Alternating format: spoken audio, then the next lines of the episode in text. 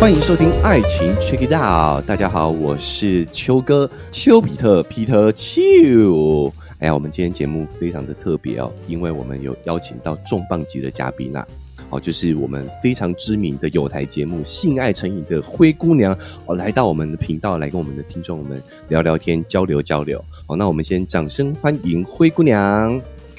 大家好，我是灰姑娘，心爱成瘾的灰姑娘，应该大家都知道吧？听到我的笑声，应该就知道了。因为我们的听众应该重叠率蛮高的，从之前前频道的时期开始，哦，就好像有一点这样的一个现象了。是，我们毕竟我们都是聊两性相关的节目嘛，所以很多关注我们的听众朋友也会关注心爱成瘾。嗯，所以我想。真的也不用多做介绍，现在成瘾现在是一个算是我们两性节目当中，哦，很头部了哈，头部的频道了，对对对，秋哥承让啦，我这是退让，我这是退让，你退让 退让，一两 我们才有机会，没有没有没有，我们都是之前是在这个伯仲之间啊，没有，你是我的前辈啦，太谦虚，我我们稍微比现在成瘾早一些些啦，所以现在成瘾也是经营了快三年了，对不对？呃，我们是二零二一年一月一号开台的，所以到现在刚好两年八个月。哇，两年八个月，那你真的就是三年了，对不对？对，快三年了，快三年了啊！然后其实您的听众应该都知道我们啦，但是我怕有一些新的听众可能还不知道，就是我们性爱成瘾其实是有三位主持人，除了灰姑娘我之外呢，另外还有一位贝尔跟一位小兵。但是今天呢，因为秋哥的比较短一点点，所以呢就派我上场，派我当代表出来。是节目比较短哦，哈，不是。我刚刚没有说节目是不是？没有说节目，你说秋哥比较短。哎，那个我也不知道啦，我是没看过。哎，我是怕大家误会我们两个之间是不是有一些什么哦不单纯的，但没有啊，没有没有没有灰姑娘讲的是节目啊，节目时长对比较短一点。哎，好，要讲清楚，要讲清楚，要对对对。所以很感谢这个灰姑娘啦，真的是很讲义气啊，在我们这个频道初期啊，流量还这么小的时候，就来情义相挺，还有感恩感恩，一定要的啊！以前你们也来挺过我们啊，有有互相互相啊。好，那也是。要跟大家预告一下啦，就是说秋哥在明天嘛，对不对？对啊，明天呢也会到性爱成云去交流啦，没错。然后聊的话题也是非常的劲爆啦，哦，对。哎，应该可以讲吧？可以讲，没有问题的。小先辈们今天也会来听你的节目，因为他们会知道我来你的节目嘛。那明天的话，就请你们的听众呢，也去性爱成瘾坐一坐，就去听听秋哥怎么被我们严刑拷打、逼问，严刑拷打 他的一些呃，你要说吗？呃，因为秋哥之前去参加了一个多人运动的活动，然后我又把这个见闻哈。啊，到这个性爱成瘾去分享啦。简单讲就是这样。对，哎，因为因为那个时候灰姑娘也是一口答应哦。那个时候秋哥还没有决定要经营现在这个频道啦。嗯，好，哎，那我又觉得这个见闻没有跟大家分享，很可惜。对，就是一直闷着，也很啊憋不住的感觉，好想讲哦。对，所以也很感谢心爱成瘾的三位主持人，还有灰姑娘哦，给我机会到贵频道去聊聊天。不客气，所以我们也非常荣幸，也有这个同样的机会，可以邀请灰姑娘来我们节目上。就是我们心爱成瘾三位主持人，我们从来没有上过别人节目。哎呦，你的节目算是第二个，我们第二个上的节目，第一个是陆队长的好女人的情场攻略。那除了上那个节目之外，就是你的了。结果很巧的是，哎，刚好所有的编排都在这一周。你看，今天是九月四号，我上了你的节目，然后明天九月五号你要上我的节目，然后九月六号跟七号是性爱成瘾的三位主持人去上陆队长的好女人的情场攻略。然后呢？哇！九月八号礼拜五又是性爱成瘾本来就更新的日期，我们本来就是每周二跟每周五更新，所以。哇，等于一个礼拜都可以听到我的声音。哦，你们也日更呢？哈，你们这一周也是日更对？我这一周变日更了，真的。哦，所以这个礼拜一到礼拜五，每一天在 Parkes 的多个频道是哦，都可以听到我们性爱成瘾三位主持人。我也是的声音，对秋哥的福啊！如果没有你的开场，开一个礼拜一，我哪来的后面四天啊？哦，礼拜一好，礼拜一在爱情 check it out 这里，对对对，礼拜二跟礼拜五呢，大家要到新爱成瘾去听。好，那中间三四两天的话呢，会在陆队讲着《好女人的情场攻略》是这样子吗？没错，你好厉害哦！好，讲一遍就记得。所以周一到周五真的是性爱成瘾无所不在啦，好不好？啊，要灰姑娘无所小先辈们的小先辈们真的是非常有耳福了的一周，对不对？算是，算是。好，那我我今天邀请这个灰姑娘来我们节目上哦，其实也是想聊聊做节目的心得，对不对？啊，因为我们都是算是有三年的资历了，对，旧频道我们也是经营了快三年。哦，那你们新一现在整理也是两年八个月，快三年的时间，差不多。好，那对啊，所以我就想说，我们今天就借由我们这次难得的这个碰撞交流的机会，我们来聊一聊，我们来跟我们听众朋友分享，在经营这种两性姓氏的 podcast 的节目有哪一些收获。哦，比如说我我其实听到很多小先辈，就是现在成瘾的粉丝们，在你们节目上会讲很多很离奇的故事，对，非常多。就是我们节目有开放呃小先辈投稿嘛，其实我觉得就有点像个树洞，因为我相信每个人生活当中都会有自己。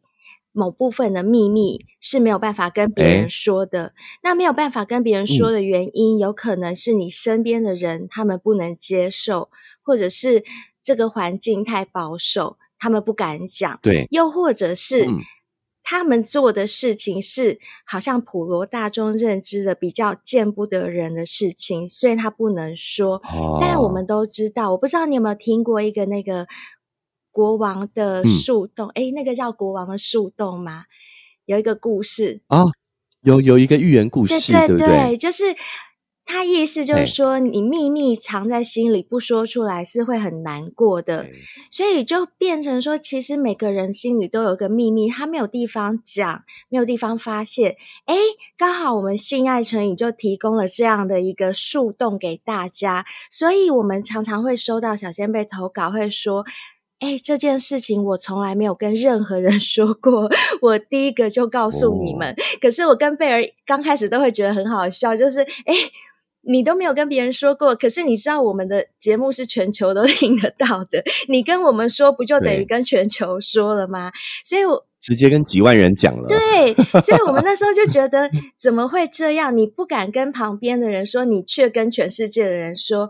后来我们才想到说，哦，原来是因为旁边的人不能说，所以他宁愿跟一个陌生人讲。对他来讲，我们是陌生人嘛，全球的人也是陌生人啊。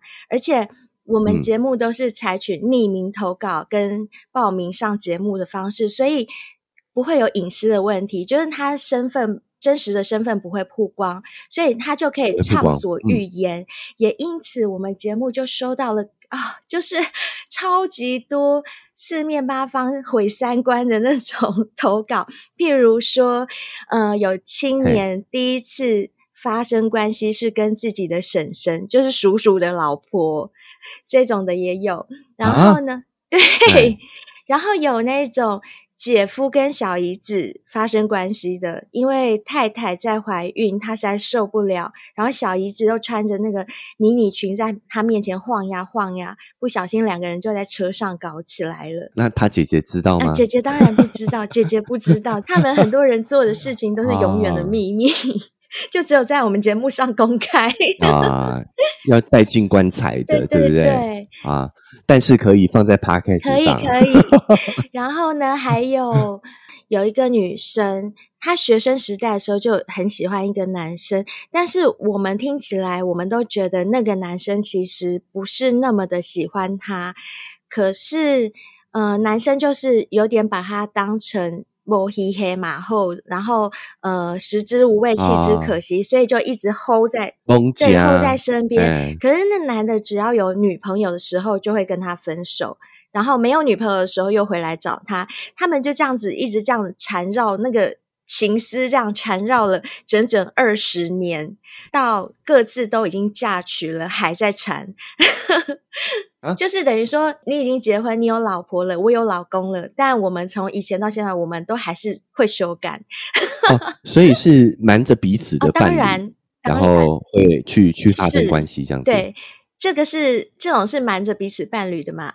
然后呢，还有一种是呃夫妻俩一起报名上我们节目，然后呢，他们夫妻俩是专门去参加那种换偶俱乐部，交换伴侣，嘿，对，交换伴侣的，他们两夫妻有两个小孩，他们觉得生活很单调，性生活已经没有什么变化，所以两个人就讲好，哎，不然我们就去玩。就是在性的方面，我们就采取一种开放的态度，但是彼此都要讲好，就是我们的爱不变。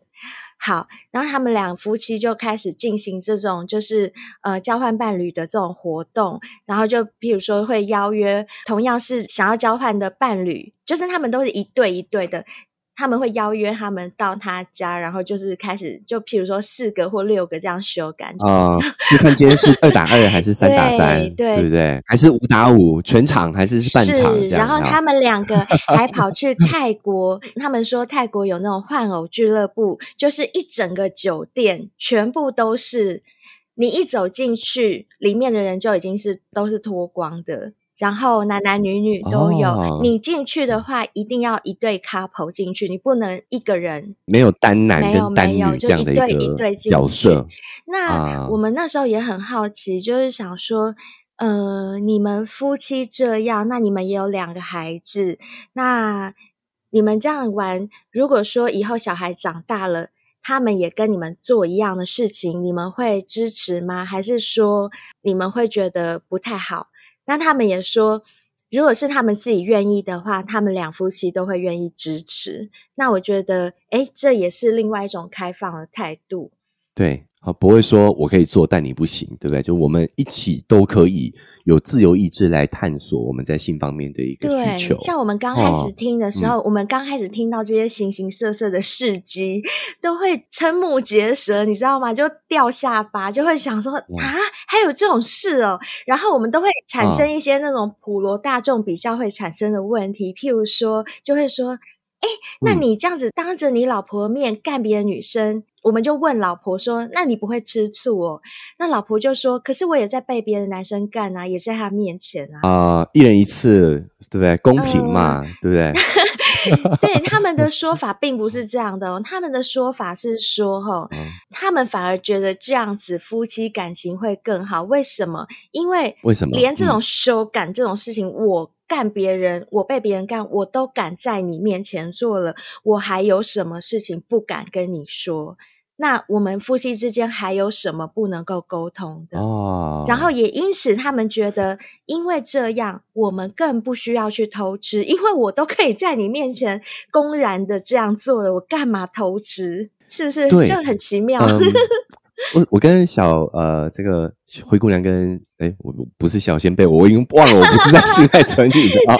我你现在是在你我跟灰姑娘主场，对我现在在爱情 check it out 哈。好，我我跟我跟大家说一下，就是在我们在录制的当下哦，今天我要上的一期也是秋哥最近的一次自我的体验啦。啊，就是我们之前有跟一对 NTR 的情侣，然后呢，我们有就是秋哥有扮演过单男的这个角色。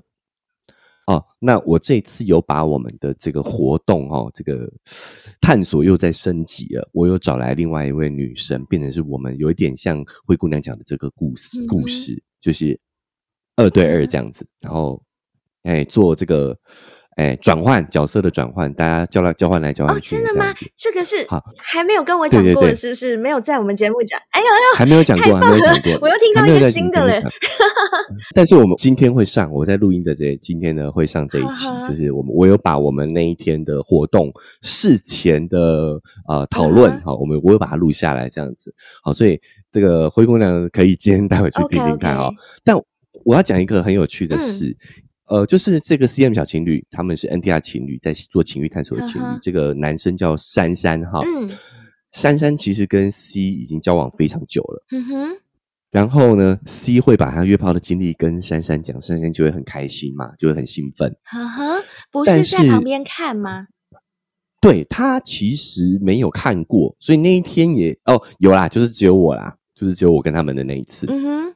好，关键是什么？关键是珊珊跟 C，珊珊应该说都是 C 去约炮嘛，因为 NTR 的是珊珊，不是 C。好，那呃，珊珊是跟 C 交往那么久以来，他就没有再跟其他女人发生关系了。哈，所以我们这个上个周末周末呢，我们做他等于是五年，大概五年吧，对，五年内第一次把他的。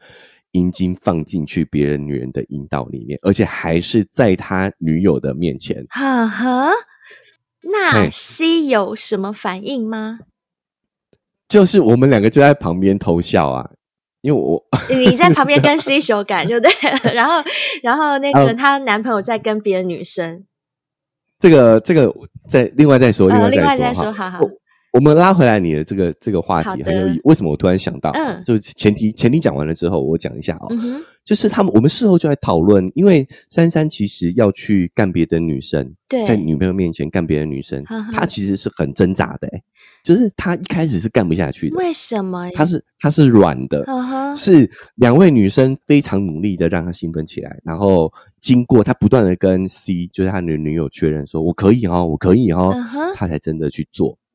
然后后来事后，我跟 C 就在亏亏他嘛，就说：“哎，因为平常他们两个自己在做爱的时候，他们会有很多的想象，对，他们会幻想说我们的伴侣，我们我们可以来个多人啊，会有什么样的人加入到我们当中。嗯但是实际要做的时候，他们是有点却步的。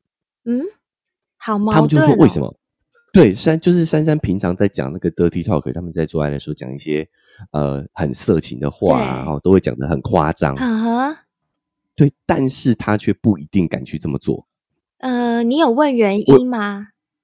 呃，我我的理解是这样，我我跟他们说，我觉得就是这样，就是因为我们为什么会把它当成是一种性爱的调味剂，就是因为它不不被我们的道德观念允许，就有一种刺激感。对，其实那个刺激感是来自于背德，是来自于你违反了我们常人的理解。当你真的去做了之后，你就不会去幻想了，他就失去了那个那种那个 dirty talk 的。意味，你知道吗？懂，而且，哎，秋哥，你这样讲哈，我突然有一个反向的论调。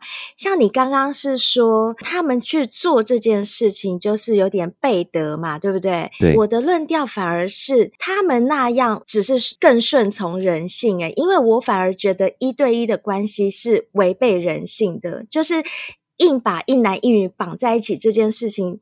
我个人认为是很违背人性跟很违背自然法则的一件事情。对，呃，我我我认同，我跟小我跟灰姑娘讲的其实是同一件事情。是哈，就是说，为什么我们会想想要去做这件事情？很多时候其实是因为这件事情是不能做的。对，当它变成是常态，变成是一种正常的事情，你有时候你反而不会去做它。对对是。就我我就跟他们情侣说，我说你会幻想自己去吃麦当劳吗？不会嘛，对，因为你麦当劳平常就在吃，但你可能会幻想自己吃 A 五和牛，对吧？你会幻想自己去吃米其林，但你不会幻想自己去吃麦当劳、肯德基啊，因为这些是你平常就会做的。其实你这样讲哈，又有一个另外一个形容的方式，就是你有没有听过？呃。为什么人喜欢旅行？其实旅行就是从一个你熟悉的地方 到一个你很陌生的地方，然后就是你你住哎住腻了的地方，然后到 到一个那个就是你觉得很新鲜的地方，所以你觉得很开心。可是那边的人也觉得你这边更好，因为他们那边已经住腻了。我本来觉得你原本的讲法太温和了，就是其实就是从你住腻的地方到一个别人住腻的地方，对对对对对，就这个意思。是是，所所以，我们有时候反而是因为这一些限制，才让我们会对于这些事产生啊。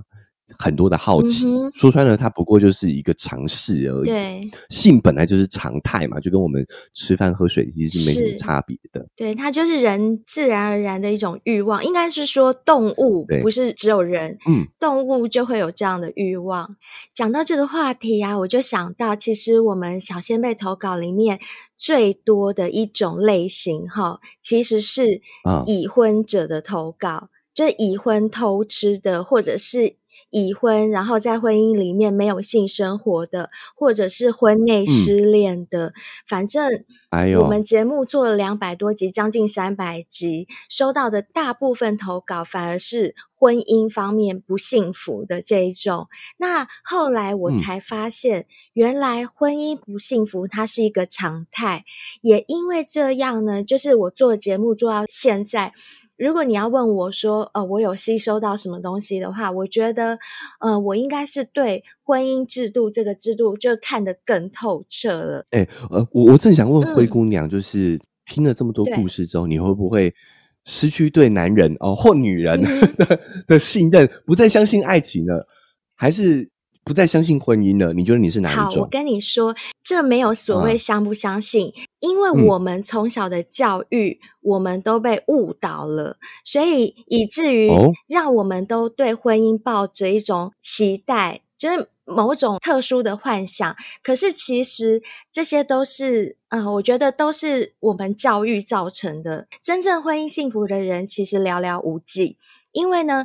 我刚刚就有讲过，婚姻制度本来就是违反人性的，他把一对男女啊硬是绑在一起。那我刚刚也有说嘛，人类其实就是一种动物，不管说你是不是高等动物，那也是人类赋予它的一个名词。是，所以动物有的本能，人类也会有。人类之所以发明婚姻，是为了达到自己某种目的的阴谋。其实他为的就是社会发展。要提供稳定的劳动力和服务，那一男一女呢？一旦进行了捆绑，其实这就意味着彼此失去了自由。我不知道你认为人世间最珍贵的东西是什么？为什么坏人犯法了要让他去坐牢？就是剥夺他最珍贵的东西，就是自由。嗯，那一男一女一旦进行捆绑。我们就会失去自由了。那所谓的花心跟忠诚，就相对的意味着运动和静止的关系。如果你要求一个男人和一个女人在所有相处期间内，每分每秒，从头脑到情绪到身体，都完全的忠诚于对方，其实那是违反自然规律的。理论上来讲，是真的是不可能的事情。那。所谓的爱情啊，就是男女的荷尔蒙冲动下被洗脑的结果啊。所以这个是你的爱情观，对不对？刚刚是讲你的婚姻观嘛，现在这个是你的爱情观，可以这么理解吗？我现在会讲到爱情观，是因为我等一下会把两个结合在一起，就是这是我的心得。呃，就是所谓的爱情呢，就是我们男生女生不是都会有荷尔蒙吗？荷尔蒙冲动下，对，我们就会。被洗脑出一种感觉，那感觉就叫做爱情。但是这种冲动它无法持久。爱情这两个字呢，其实是人类繁衍冲动的一个呃比较诗情画意的描述啦。就是等于说这个名词是一个，就我们帮他取一个比较诗情画意的描述。那我问你哦，谈情说爱到后来为的是什么？是不是修改？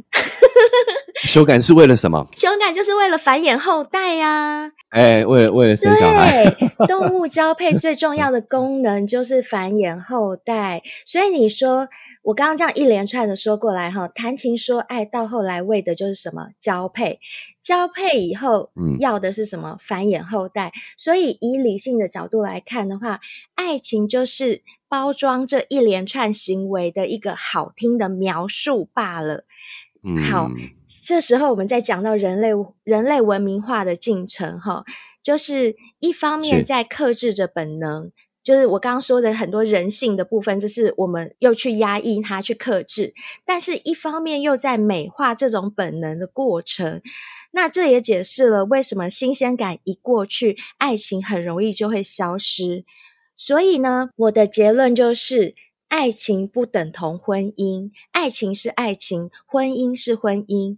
但是我们从小受的教育会让我们把两者画上等号，因此很多人只要发现了这两件事情不是相等的时候，它不等于的时候，就会痛苦不已。那其实这本来就是完全两种不一样的东西。那。婚姻它是一种制度，它的本质是一种经济关系。不然的话，我跟你讲，秋哥，你去翻一下民法，你去翻一下民法 第四编第二章关于婚姻的部分，里面几乎都在讲怎么分钱，关于爱情没有提到半个字。婚姻是没有提到爱情的哦，婚姻只是在教你怎么分钱哦，更没有人规定要因为爱情而结婚。所以结婚是为了生存繁衍、合作共赢，是为了私有财产的传承以及社会稳定所构建起来的一种经济上的合作关系。我是这样认为啦，主持这么多 节目，收到这么多来信，总结的一个心得，我今天就是对我很想借你的节目，把我这多年的心得，把它 一次讲出来。谢谢你给我这个机会。结论就是啊，我觉得爱情要看的是对方的长处，然后呢，婚姻是要看对方的短处。就是一般来说，只要对方有你喜欢的优点，你就马上可以陷入爱情，对不对？他有你喜欢的优点，你就可以陷入爱情。可是你一定要能够包容对方所有的缺点，你要能接受他所有的缺点，你才能够走入婚姻。我这句话是不是很有哲理？这是我的体悟。那现在很多人之所以痛苦，就是因为。他们把两者的关系给搞反了。很多人呢会拿着爱情的标准去要求婚姻，可是又在婚姻的视角里面去审视爱情，这就是很多人婚后痛苦的根源。所以你刚刚问我说，我会不会因此就不相信爱情，然后不敢结婚什么的？我觉得，嗯，也没有所谓敢不敢，因为。我如果我们从小被教育，就像我刚刚说的，如果从小有人像刚刚我讲的这样教我的话，那我就会很清楚知道，爱情跟婚姻本来就是不一样的。那我可以做选择，我可以选择我要谈恋爱，还是我要结婚，还是呃怎么样怎么样，就是我可以有我的选择。可是我们小时候受到的教育并不是这样教的，甚至学校、家里没有人会教我们这些东西。这些东西就是我们要靠着。后天长大以后谈恋爱了，我们自己去摸索，然后呃，身边有人结婚了，看别人的例子，我们才去体悟这些东西。所以我觉得人真的还蛮辛苦的。那真正能够让两个人继续走下去的方法，哈，一定是能够合作愉快，就是不管任何关系。你要继续走下去，一定要合作愉快。夫妻也是一样，但是合作愉快的前提是彼此都要满足。那这就包含物质和精神上的满足，还有生理上的满足啊！对对对，还有性方面满足，就是有各方面的满 足。对，可是你知道吗？这对双方来说都是很高的要求，诶 对不对？因为人不是十全十美的，我不可能满足你十分，你也满足我十分嘛。这真的是很高的要求。所以呢，如果一方不成长，我所谓的不成长，就是我们刚刚讲的那些满足点啊，有一方他不跟着前进，不跟着动的话。它的价值降低，势必就会成为另外一方的拖累，就另外一方会觉得心力交瘁。然后人性都是比较不愿意吃亏的嘛。如果你长久都是如此的话，其中那个就是拖累另外一方的那个人，他就会淘汰出局，他就会被淘汰。那就可能就是所谓的离婚啊，或者是呃，就是比较不好的人类所谓比较不好的结果，这是我的感悟。谢谢秋哥，让我有机会在这边讲出来。没有，没有没有没有没有，客气客气。呃，这个感谢灰姑娘的分享了。但你知道吗？我觉得你提的这个点哦，真的要怪西方人，你知道吗？怪西方人是西方人第一个，他们他们第一个把爱情。好的，很感谢灰姑娘的莅临之外哦，秋哥也很感谢灰姑娘愿意分享她在经营节目这么多年之后的心路历程，还有她对于爱情、对于婚姻的感想。哇，都来到了爱情 check it out 秋哥的频道分享，知无不言之外，还都是肺腑之言呐。哦。那当然，秋哥也有给予反馈嘛哦。至于哦，为什么灰姑娘对于婚姻跟感情的控诉要怪西方人呢？哦，就让秋哥卖个关子，我们明天的节目再做分享。所以各位不管用哪一个平台收听的呢，记得追踪加订阅，才不会错过我们节目之后的更新。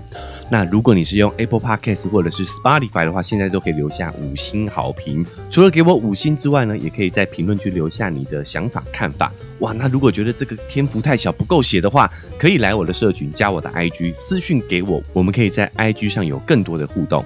那如果你觉得我跟灰姑娘的互动真的是太精彩了哦，忍不住想跟别人分享的话，不要客气，按一下转发，按一下分享，把我们的节目让更多人听到。